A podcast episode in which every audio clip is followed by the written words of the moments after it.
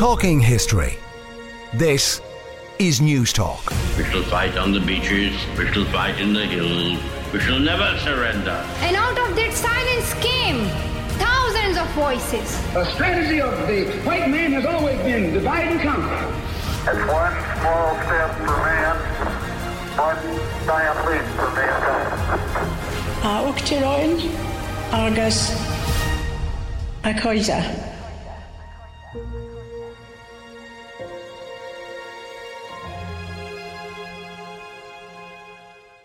Good evening and welcome. We're talking history on News Talk 106 to 108 with me, Patrick Geoghegan. In tonight's show, we're looking at the history of Dublin Castle and how it became such a powerful symbol of British rule in Ireland. And we'd love you to email us your thoughts and views, talkinghistory at newstalk.com. Dublin Castle was the centre of English and later British royal government in Ireland from the 1170s until it was handed over to the Provisional Government of Ireland in 1922. A large early 13th century castle built on the orders of King John stood on the site until it was gradually replaced between the 1680s and the 1770s by the present quadrangle of palatial buildings. The only intact portion of the medieval castle to survive this rebuilding is the large circular southeast corner tower known today as the Record Tower. And a new book provides the first substantial history of the castle and provides a comprehensive historical background to the results of archaeological excavations undertaken between 1961 and 1987. And the book is intended to be the first of a three volume series dedicated to Dublin Castle and the archaeological excavations carried out there. And the book is the occasion and the opportunity for our panel discussion tonight. The book is called Dublin Castle From Fortress to Palace, Volume 1. It's published in hardback by Wordwell Books. The authors are Sean Duffy, John Montague, Kevin Mulligan, and Michael O'Neill. And uh, to discuss the history of Dublin Castle tonight, I'm delighted to be joined uh, by Professor Sean Duffy, one of the authors and Professor of Medieval Irish and Insular History at Trinity College Dublin, Professor John Montague, another of the authors, who's Associate Professor in the College of Architecture, Art and Design in the American University of Sharjah in the United Arab Emirates, and he's an expert in Irish and British architectural history and 18th century mapping, and Con Manning, who worked as an archaeologist with the National Monuments Service until his retirement, and someone who has a particular interest in medieval archaeology and architecture, and he's directed many excavations at many sites around the country, including at Clonmacnoise, the Rock of Cashel, and Dublin Castle. And he's a past president of the Royal Society of Antiquaries of Ireland. Uh, well, as I say, you are all very welcome. But uh, Sean, we might begin with you and the symbolism of Dublin Castle because it's a very powerful and potent symbol in the history of this country. It is indeed, Patrick. And um, I mean, I, I, suspect most Irish people have fairly ambivalent views about, about the castle. And even I think, um, to be honest, most Dubliners don't really engage with the castle. It'd be interesting to just, you know, walk down the street and stop a hundred people and ask how many of them have ever actually been inside the place. I don't even mean inside the buildings, inside the, the actual grounds uh, of the castle. So I think it's always been a place apart in Ireland, and um, so but it is nevertheless a hugely significant thing because, as as you were saying, it, it is emblematic of. I suppose our, this, you know, the famous 800 years, well, it's, it's now 850 years of oppression, uh, if oppression it was. Um, and so, uh, uh, what I find important about the castle, apart from you know the sheer magnificence and the scale of it, is is that it it's like a metaphor for the British presence in Ireland, and indeed for foreign uh, um, involvement in Ireland, because the, the the English, the people we used to call the Normans, but of course none of them had ever set foot in Normandy, so they call themselves the English. So that's what we tend to call them nowadays.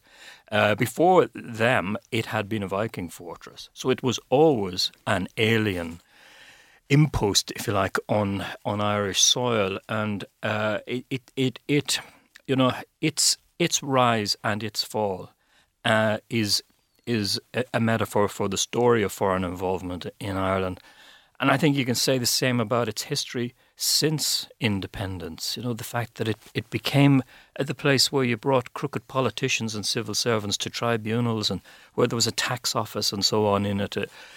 It, it has seemed uh, that the new state didn't want to have anything to do with it, and so it it, it it uh, encapsulated that post colonial feel of the, the Free State when it was established as well. It does have a, a, resonance, though, for maybe a younger generation or a different generation because, you know, you think back to 2015 and the marriage equality referendum, the results are there and the huge crowds gathered and uh, later referendum. So that perhaps there's a, a connection with a, a, newer audience who see it as a, as a place for celebration. Yeah, exactly. And it, I mean, I think the state has finally realised that it's sitting on this treasure here that is Dublin Castle. And investment is taking place in the castle, and there is more. There is a strategic plan now for the castle uh, going forward. Uh, when we had COVID and the government, uh, the cabinet office that's in Leinster House wasn't big enough to fit the the, the cabinet um, with social distancing. It decamped to Dublin Castle, and this volume that uh, we're talking about tonight was launched in Dublin Castle after a cabinet meeting. The Taoiseach just left the cabinet room, walked across the, the quadrangle and into to, to launch uh, the volume. And he talked about how they, you know they quite like it being in the castle and they would like to bring it back more towards uh, the centre of Irish life. And I'd love to see them uh, doing that. There's absolutely no reason why it shouldn't be the case that every tourist who's contemplating coming to Dublin, you know, when they have their, their Guinness hop store and all these, these other things on, on their list, that the castle isn't up there uh, because it is a truly magnificent thing which should be at the heart of the city, but it's, it's kind of sort of in a little oubliette there, you know, down uh, slightly off the, the main drag.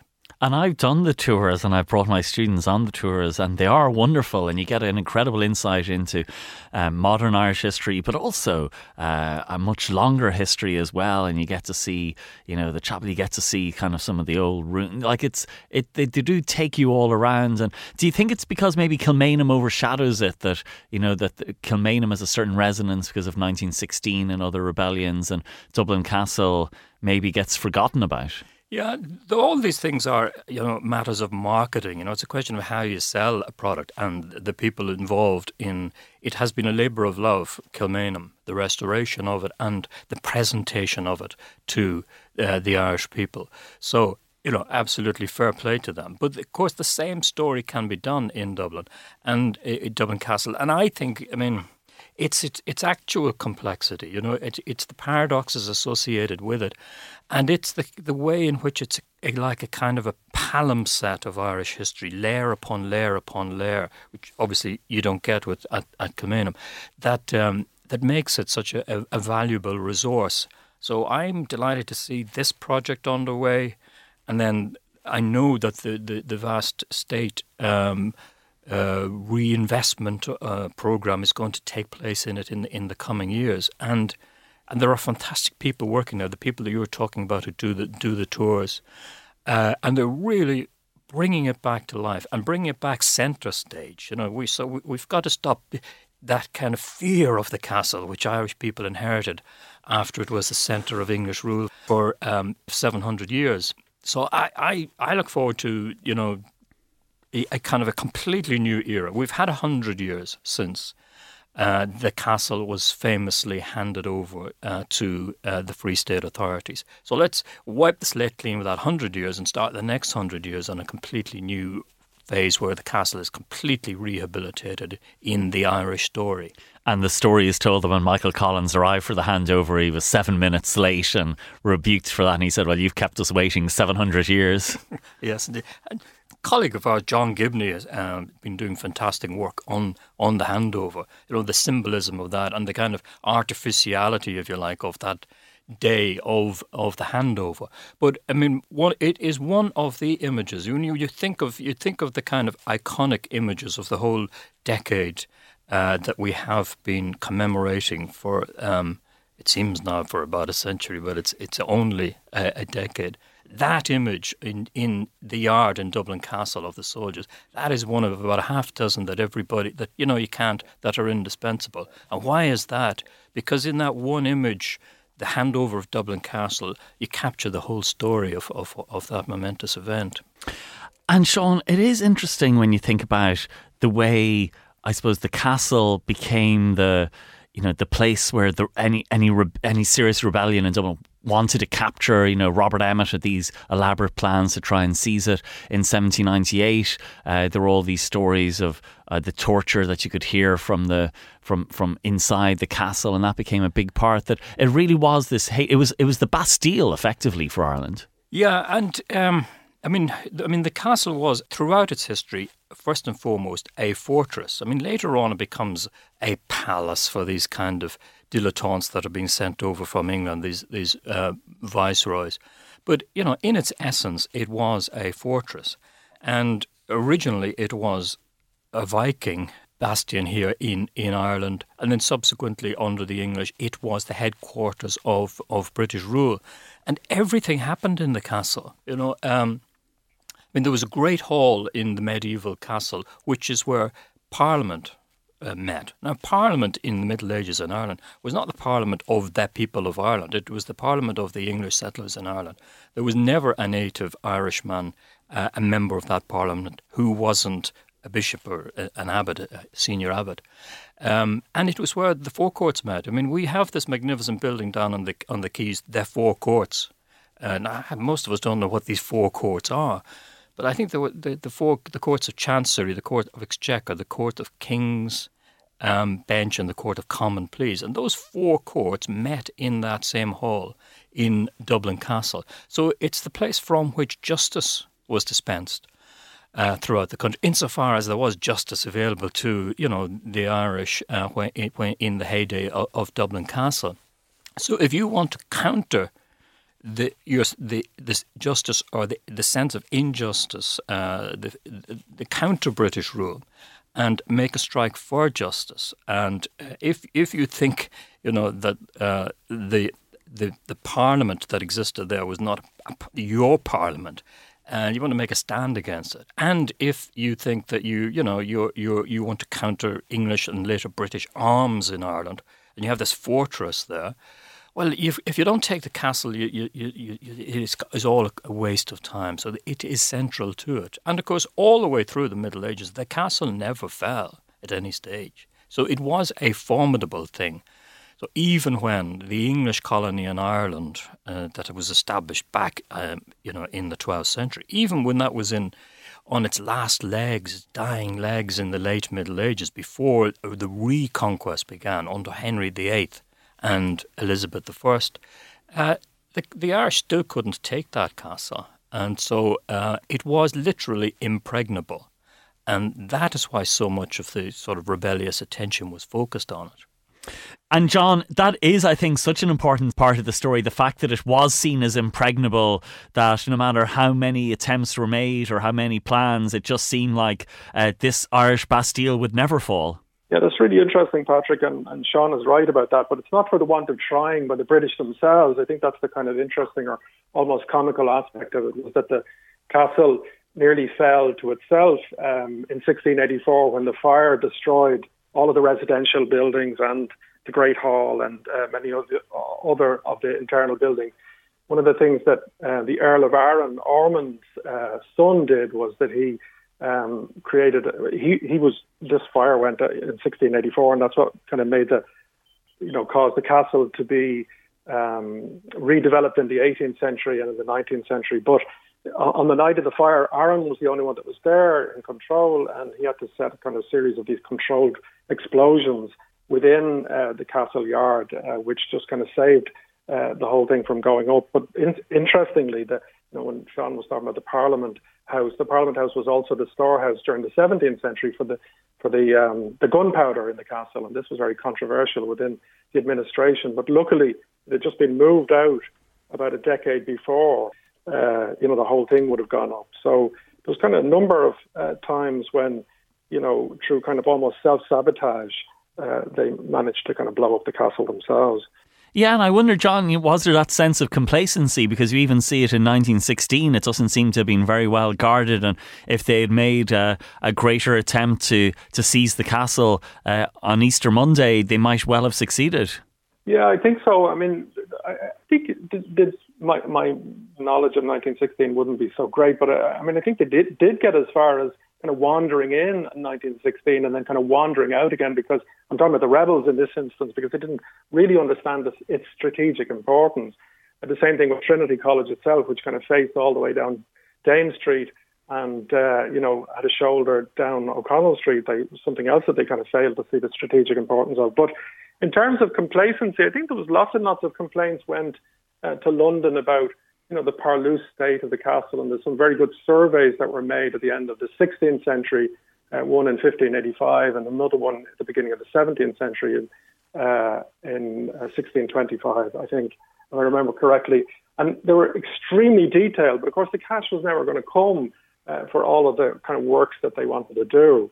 Um, you know, in, in uh, 1685, when Thomas Phillips made a series of maps of all of the fortresses of Ireland, he put together a great plan for a, a citadel out at Ringsend. Uh, but the cost of that was going to be 125,000 uh, pounds, English pounds sterling at the time, which is, I, I, don't know what the calculation would be, but you know, something in the tens of millions perhaps now uh, for doing that. And of course, you know, there was no prospect of that happening.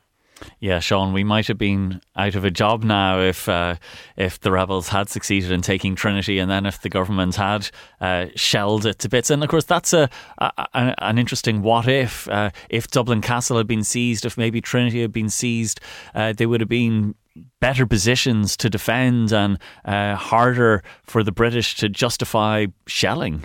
Yeah, well, that's absolutely true, of course, Patrick. But I mean, uh, I mean, you are you are you one of these uh, what if type historians? No, counterfactualists. Because I mean, I I seldom bother with things like that, but um, you know, because they're utterly imponderable. Um, and 1916, as we were saying, it was just the latest in a very long line of these, going all the way back to Robert the Bruce when he, he invaded Ireland in uh, he and his brother in 1315. They came uh, as far as Castleknock, they mar- having marched down from Ulster. Dublin Castle was in, was in, as John was saying, a parlous state at the time because the English colony, of course, as like all colonies, it was always neglected unless there was an emergency, and so it was in a, a deplorable condition. They could have mar- uh, stormed the castle, it seems then, and Robert the Bruce was setting his brother Edward up as King of Ireland. We saw we could have had a Scottish Kingdom of Ireland. So that's another what if.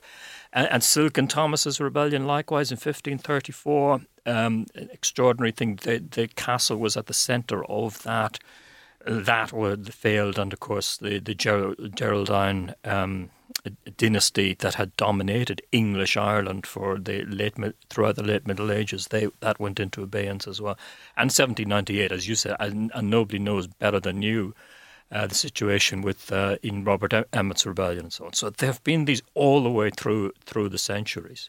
Uh, but the fact is, the reason that there's so much Irish um, concentration on trying to get their hands on the castle was because it was so vital to English interests. But the reason that there was so much neglect is because the castle sort of typified English neglect uh, through the ages.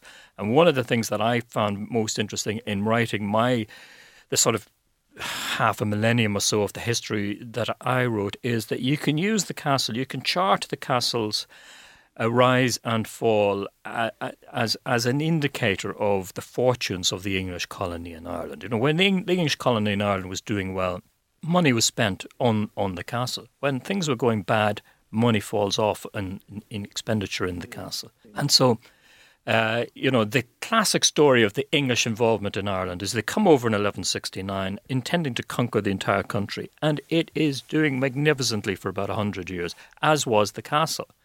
Uh, then the colony starts to go into a gradual decline. Expenditure on the castle really dries up completely. And then when English fortunes improve in Ireland, money starts to get paid for uh, on, to, towards the castle as well. So you can use it literally as, as a as as Irish history in microcosm. So it, it is that central to Irish life.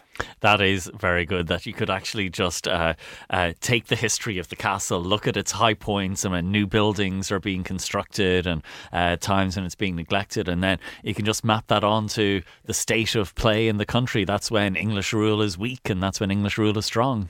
Absolutely, yeah. So it's a truly extraordinary thing, and I I don't think I had quite appreciated that the significance uh, of that. And so that is, you know, that's the story that we have been trying to tell in this. If you're looking for a book that's telling you about, you know, gossip about the, the viceroy's wives or something, it's not, this is not that kind of a book. It's a book that's trying to describe the actual the, the the layering of buildings on that site. The, you know, when you what is there today uh, that is legacy from the past. When did those buildings arrive and why? What was, uh, and when you peel back one layer, what is the layer that lies beneath that? And ultimately, when you get down to the very bottom, you get down to the archaeology, which, of course, the whole project began with Con Manning's work on, on the archaeological excavation. Well, Con, let's bring you in then at this point because uh, you did so much to bring this project together, and it, it depends so much, as Sean has said, on that archaeological work and on those excavations. So, talk to me about what that reveals and uh, why this work is so significant. Hello, yes. We, we uh, my colleague uh, Dr. Anne Lynch, myself, uh, directed excavations at Dublin Castle between 1985 and 1987 when they were doing a big development there in connection with the 1990 EU presidency, rebuilding and doing some new buildings as well on the uh, west and north sides of Dublin Castle. Uh, we found a lot. We found uh, areas with Viking uh, deposits, pre-castle deposits, if you like, um, the remains of houses, etc., just like in Wood Quay, but in rather small areas. Uh, then we found information about the castle. We were digging mainly in the moat of the castle on the north and west side, so we didn't get a lot uh, on the interior of the castle, but we got some of the towers at the corners and where the wall was, and we got this massive moat, which was something like uh, 20 meters wide and 10 meters deep plus. And, uh, and the people of Dublin were filling up this moat with rubbish over the centuries. Hmm. And uh, we got a lot of that rubbish. So a lot of what we got uh, from the 13th century on probably refers more to the people of Dublin uh, than it does to the people who are living in the castle. But it was very, very interesting nonetheless, right from the 13th century up to the 17th, 18th century. And uh, Anne Lynch was digging near the Cork Tower and she got the remains of a whole street that was uh, uh, demolished in the around 1805 or so when they were building that big wall around uh, the west and north sides of the castle at castle steps, etc., to improve the security of the castle. So she got a lot of glass uh, and pottery, etc., in that area right up to about 1805. And we have plans of that street, and we know some of the people who were living in the different houses, etc up to that time. And this was over the moat of the castle. And Con, it would have would it have changed how you viewed the history of the castle, discovering all of these new things? Uh, it would. It would have thrown a lot of uh, information on the exact line of where the uh, the walls and the towers were. It was, you know, you have the record tower still there. That's very clear.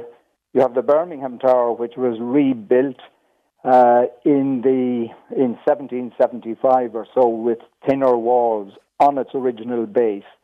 So you knew those two corners uh, pretty well, but the rest was a little bit nebulous as to where exactly it was. And we were we were able to pin down quite a lot of that. We got the base of the Powder Tower, which was the northeast corner tower, and within it we got part of the defences of Viking Dublin in a circular bit in the middle. It's a circular tower. So they dug down walls of the tower, but they left a plug of uh, earlier deposits in the centre, and we got those, and they can still be visited. If you take a tour of Dublin Castle, uh, you go down into the Undercroft, and you can see this, which is the oldest monument in Dublin, really, this stone faced defensive bank uh, dating from the 10th century. Okay, well, tonight we are talking about the history of Dublin Castle, and we're going to take a quick break now. When we come back, we'll be talking about the early history of the site, its medieval decline, and then its rebirth. So stay with us here on Newstalk. Well, welcome back to Talking History as we discuss the history of Dublin Castle. And tonight's show is inspired by a wonderful new book, Dublin Castle From Fortress to Palace. It's volume one of a three part series published in hardback by Wordwell Books. The authors are Sean Duffy, John Montague, Kevin Mulligan, and Michael O'Neill. It was launched by the Taoiseach Micheál Martin in Dublin Castle and has a wonderful uh, forward by Taoiseach Micheál Martin at the start of the book. And to discuss the history of the castle, I'm delighted to be joined by by two of the authors, as well as with someone who played a crucial part in the development of the project. So, uh, delighted to be joined by Professor Sean Duffy, Professor of Medieval Irish and Insular History at Trinity College Dublin, Professor John Montague of the American University of Sharjah, Con Manning, who was with the National Monument Service for so many years and did wonderful work as an archaeologist uh, there and directed many excavations, including at Dublin Castle. Well, Sean, let's talk about the early history of the castle, its development, and then I I suppose, how it went into decline in the medieval period. Yeah, Patrick, I mean, I think most people have an idea that the Dublin Castle has a connection with King John. And there's a famous letter that King John wrote to Ireland in 1204 ordering that a castle be built. And I think when I started to write my history, I thought I was going to be doing the story from 1204 onwards. Then I discovered that actually it, had been around for many centuries before then, because when the, the Vikings first arrived into Ireland, um, you know, their raids began, the Irish annals tell us, in the year 795, and they established a ship base for themselves in Dublin in 841. So we normally date the start of Dublin's history to the year 841.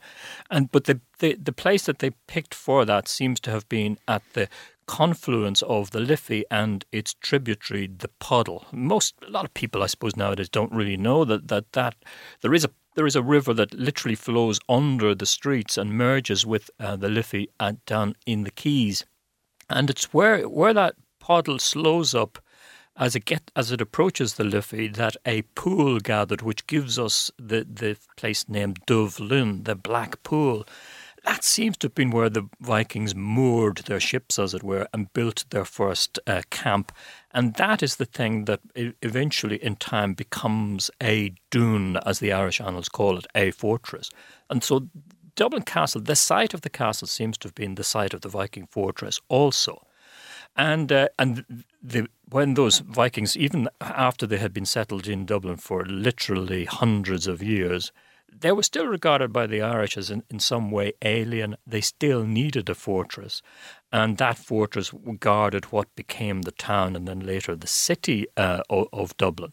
And so some of the defences that were found in the archaeology relate uh, to that, and a lot of the early documentary material is is talking about Irish attacks on this dún or attempts to take the dún uh, over the centuries. And when the English people used to call the Normans, when they, the, the likes of Strongbow, they came to Ireland in the late uh, 1160s, that was the place that they had to capture. And immediately, there seems to have been not no hesitation in establishing Dublin as the headquarters of this new English colony in Ireland. And that meant they, in turn, needed a castle. And uh, one, I have to say, one of the most exciting things for me was discovering that King John's 1204 castle wasn't the first English castle. Um, about 35 years earlier, um, King Henry II, who was the, the English king who conquered Ireland, who came over, spent the winter of 1171 to 2 here in Dublin. He, when he left, uh, issued instructions for a castle to be built at that point. And I think there might be some hint uh, of that early 1170s castle surviving in the archaeological uh, record uh, to date. But the main castle is, is definitely a castle that dates from 1204. And they did start it in the typical kind of way with these sort of circular uh, corner towers on it uh, very much in the style of Norman castles uh, elsewhere. And they pumped lots of money into it uh, initially, and it was certainly booming for a long uh, for a long time. And it was a magnificent fortress to begin with. But um, we were talking earlier about how the castle is a kind of a metaphor for English rule in, in Ireland. And as English rule went into decline in the late Middle Ages, so too did uh, did the castle. You can see that in the fabric uh, of it. It really, and in all the reports that are coming back to Westminster about this this castle, which used to be so magnificent, should be magnificent if it's an emblem of, of English rule, and yet it's it's a it's a decrepit mess. And so eventually you come to the you know the era of Henry VIII when they're reconquering Ireland. They have to rebuild the castle, and those are the people who create the magnificent modern um, palace uh, uh, that uh, that began to take shape from the mid 16th century onwards. So when, when England is neglecting Ireland, the castle is neglected, and when they're focused on Ireland and uh, ensuring that their rule is enforced, Dublin Castle is is getting the money, the investment, and it's and it's strong. Absolutely, yeah. So and it, that's what's what I think is is magnificent about the story, and that I think is what this book, you know, achieves because uh, uh, you you can. Uh, you know, you can trace that history of investment and neglect followed by investment, followed by neglect, uh, all the way through uh, through it. So, uh, I'm well, you know, I'm very proud of it. And John, that brings us on to your period of expertise uh, then, because uh, when you look at those years, I suppose in particular between 1560 and 1684, you see a lot of changes in that period and uh, a lot of things built that, you know, probably would surprise listeners. Yeah, good, Patrick, you're right. I, I mean, one of the things about the castle, and just going back to some of the points that Sean was making in terms of writing it and the surprises that emerge. And one of the things about writing about a period like this is just the kind of paucity of evidence that you have. And yet we're actually very lucky with some kind of crucial plans and crucial images that emerge that give us, you know, fantastic insights into the whole arrangement of the castle. And it's around this time, you know, when the kind of the book moves into the section that I'm dealing with, uh, as you say, from the 1570s or 60s to about the 1680s, that there's a whole cluster of buildings, uh, a kind of almost a chaotic uh, intensity of buildings are, are, assembled on the interior of the, of the still essentially the 13th century uh, enceinte, the kind of the enclosure with the four great round towers.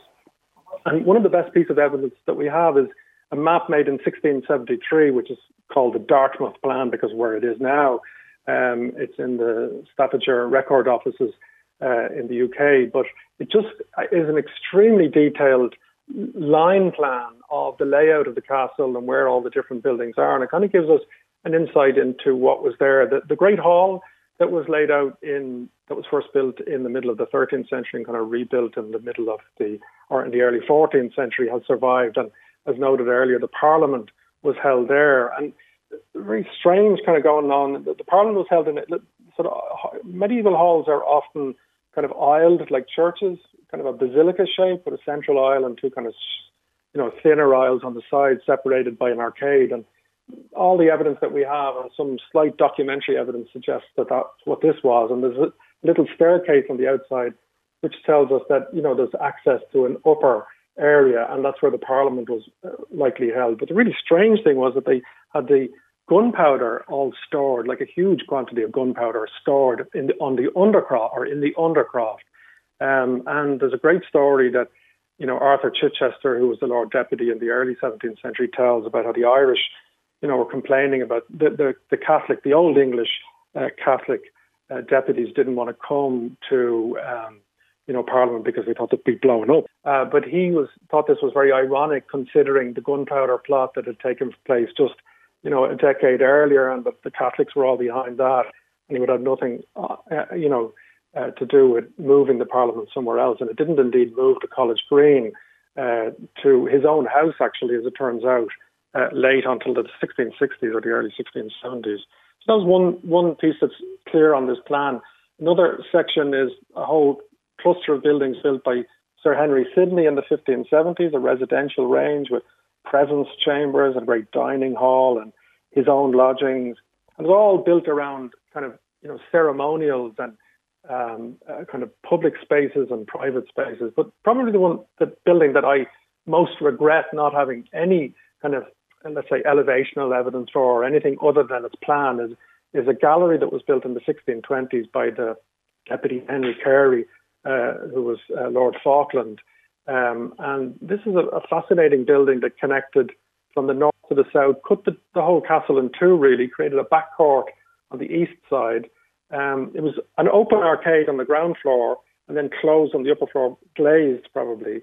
it's a really unusual species of building. Although kind of galleries like that exist, like say for example in Kilkenny Castle, where they have you know um, uh, portrait galleries. Uh, that's where the word comes from originally. You know, just kind of a, a long space. This is a, a different building altogether. It's just there as an object in itself to move you from one place to another. It's not part of another building.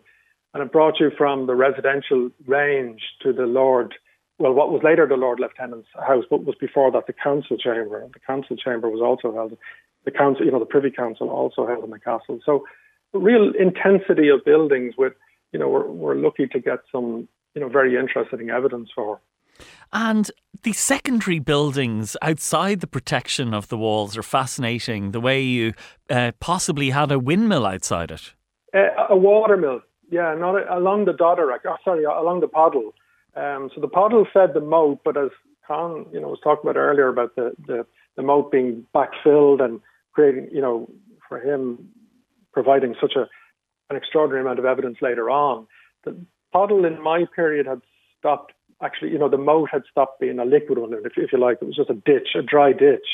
Um, but the Poddle did run uh, as an open stream at the back of the castle on the south side, close to where the you know the, castle garden is now.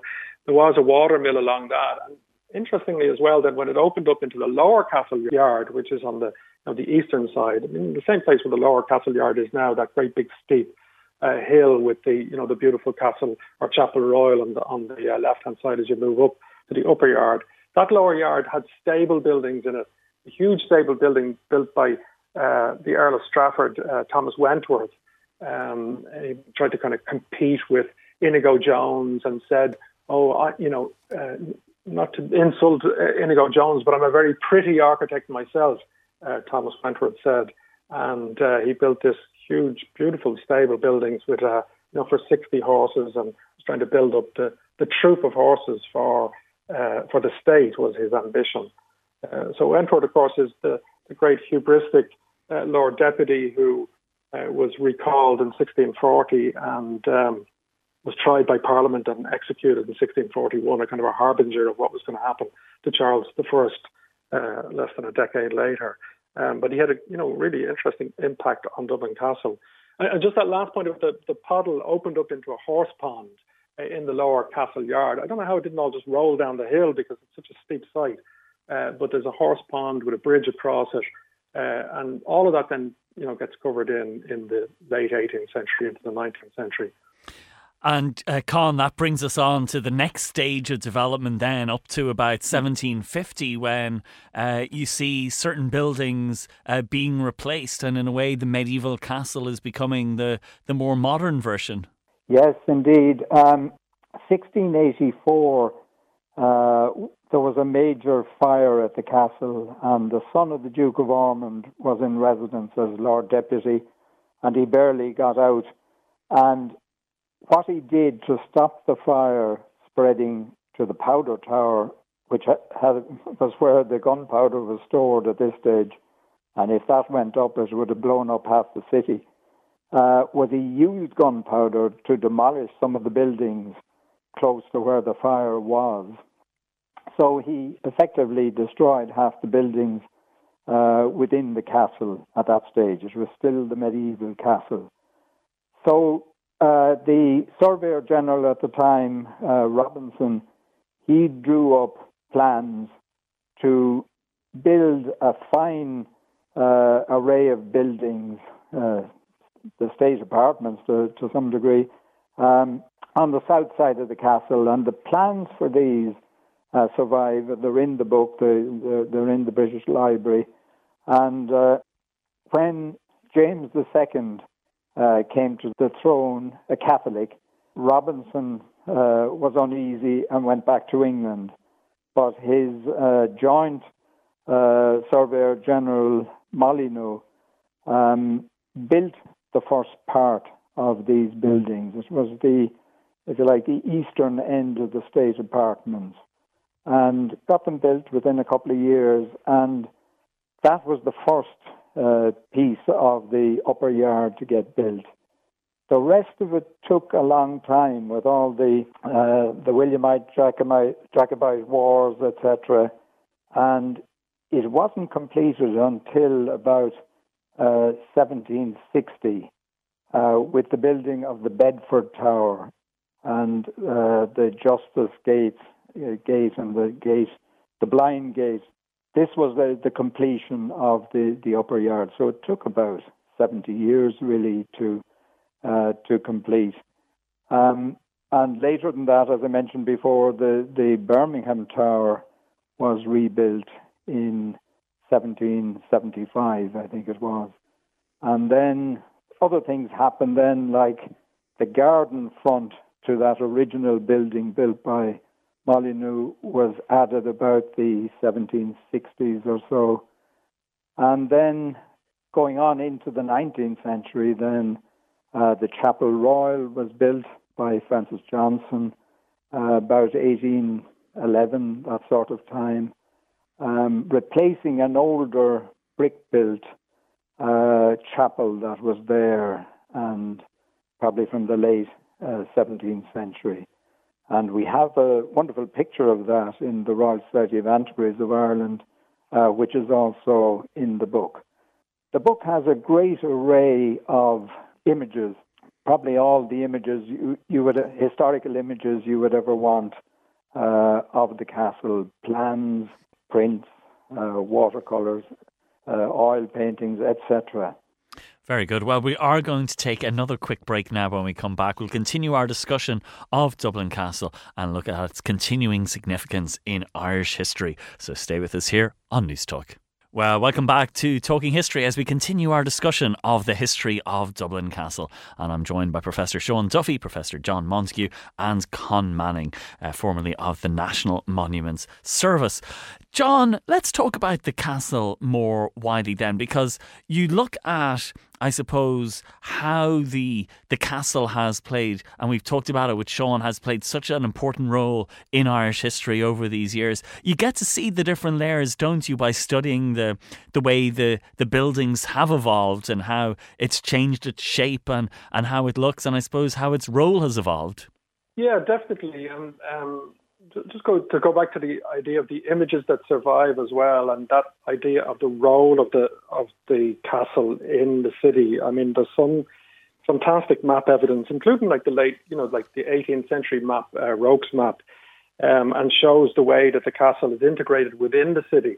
Um, Brooking is also a really f- fascinating source, not least because of its map, which you know is not always so trustworthy, but for this fantastic image that we have of the castle while it's being uh, redeveloped. But I think one of the most interesting images that we have of the castle in terms of its impact or its kind of political and ceremonial impact on the city is the image um, in John Derricke's Image of Ireland from 1581 of Sir Henry Sidney leaving Dublin Castle. And it's a beautiful block print or woodblock print uh, made uh, in fabulous detail. And many other of the images in, in that collection you know, have been corroborated for their historical authenticity. And I've looked at this, you know, in huge detail and, you know, found one or two things that I, you know, find a little bit uh, curious. But nevertheless, what it shows is Henry Sidney processing out on a horse, a series of horses in front of them all with their, you know, ceremonial um, uh, livery on, uh, their spears up in the air, a trumpeter, a boy leading his horse. Sidney himself is wearing a felt top hat um, and behind him are a series more horses. Up behind him again, up on the tower, there are three heads of rebels um, stuck on spikes uh, and, a, and, an inscription that says, These trunkles' heads do plainly show each rebel fatal end, and what a heinous crime it is, the Queen, for to offend. Um, and as long as, as well as that evidence, we kind of you know see an image of Christchurch in the distance, which is where they're processing to. Uh, and we can see part of, in fact, a transept uh, of Dublin Castle and the uh, the side windows of that, part of Castle Street. Um, but the other thing is just that kind of display of military power. I mean, it must have been, you know, fantastic in one way, particularly if you were a loyalist, to witness this for its pageantry and for its colour and for the, the sounds of the trumpets, but also, um, uh, you, you, know, this this told you who was there. This was the the kind of um, great, uh, you know, displays of power like the ones we see in China and Russia, where all of the tanks are wheeled out uh, once a year. Uh, and the same thing here, these knights on horses uh, with their weapons made it very clear to Dubliners who was in charge, and uh, um, and then of course that connection to the church. The, the the Four Courts itself, which we mentioned earlier, which had been in the castle, went to uh, Christchurch uh, eventually before it moved to uh, the Quays, the late 18th century. But there's an intimate relationship between, um, you know, Christchurch and the castle, and you know a number of other buildings close by. Um, uh, the original St Andrew's Church uh, had been used as a stable for the castle for a while. Wentworth was, um, you know, appalled by this idea. Uh, and reinstituted it as, as a chapel. That was at the end of Palace Street, where the AIB Bank is now. It was only later uh, that the you know the other St Andrews and Suffolk Street was built. So there's a, uh, you know there's all kinds of ways in which the castle threads out into the city, in terms of the routes, in terms of uh, its uh, fabric, and in terms of that kind of political pageantry uh, and you know the expression of power. And John, that major fire that took place in April 1684, how much damage did that do? Um, quite a lot, actually. Uh, all of the residential range.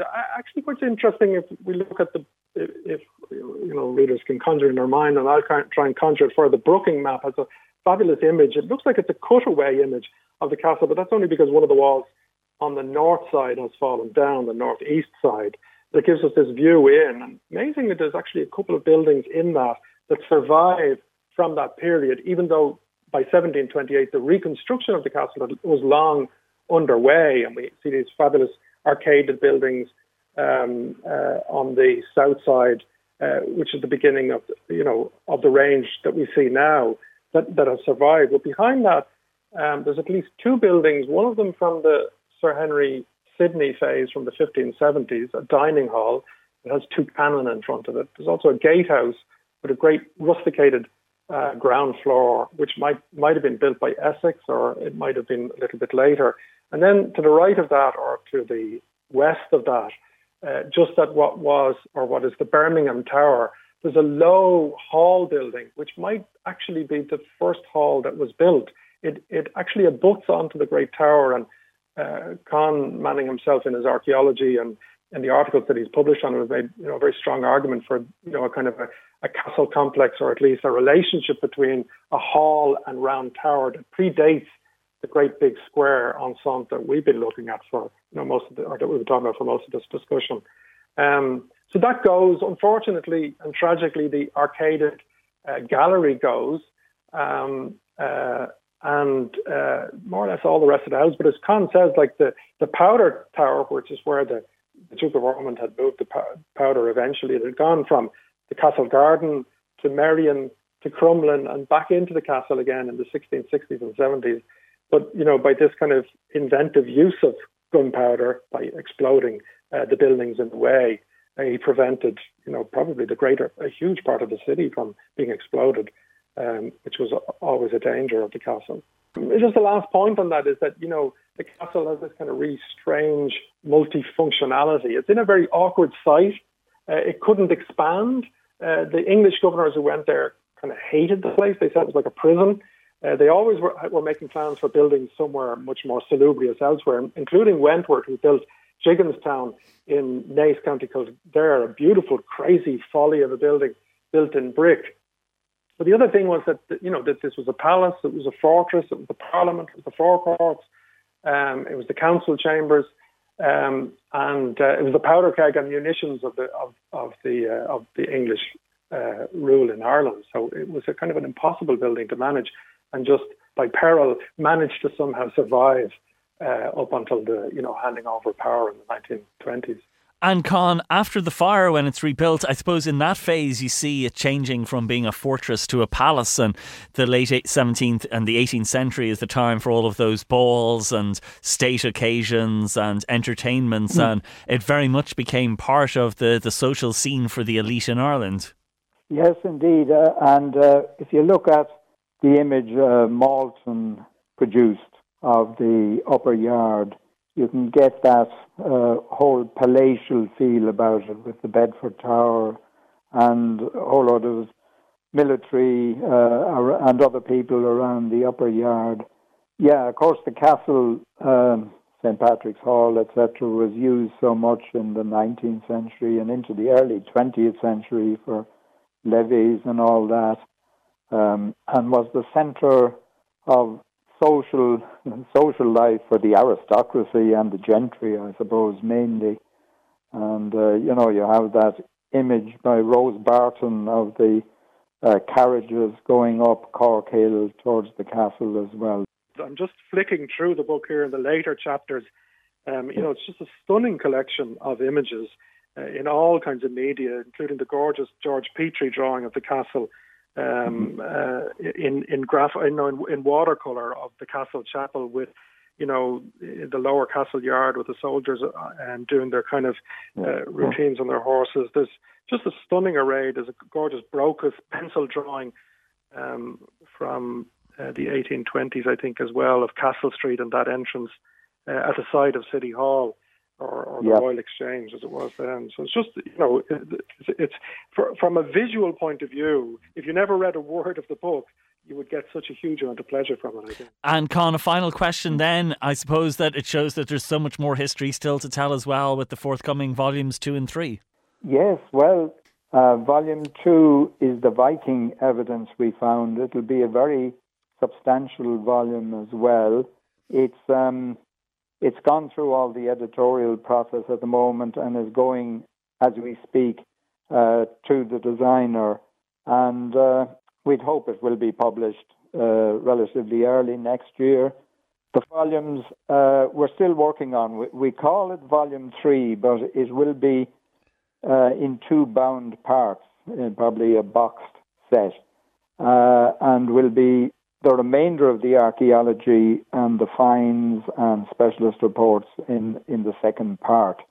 Um, and there's a huge amount of archaeology in that, the medieval period, the medieval castle itself, uh, and all this post-medieval uh, material from from the moat, uh, etc. Very good. Well, my thanks to my panel of experts for joining me tonight to discuss the history of Dublin Castle. Professor Sean Duffy of Trinity College Dublin, Professor John Montague of the American University of Sharjah, and Con Manning, who is an archaeologist with the National Monuments Service. And the book is called Dublin Castle From Fortress to Palace, published in hardback by Wordwell Books. And the authors are Sean Duffy, John Montague, Kevin Mulligan, and Michael O'Neill. Well, that does bring us to the end of another edition of Talking History. My thanks to my producer, Marisa Sullivan and Peter Malloy on sound. We've got more debate and discussion next week, so hope you can join us then. We've been talking history.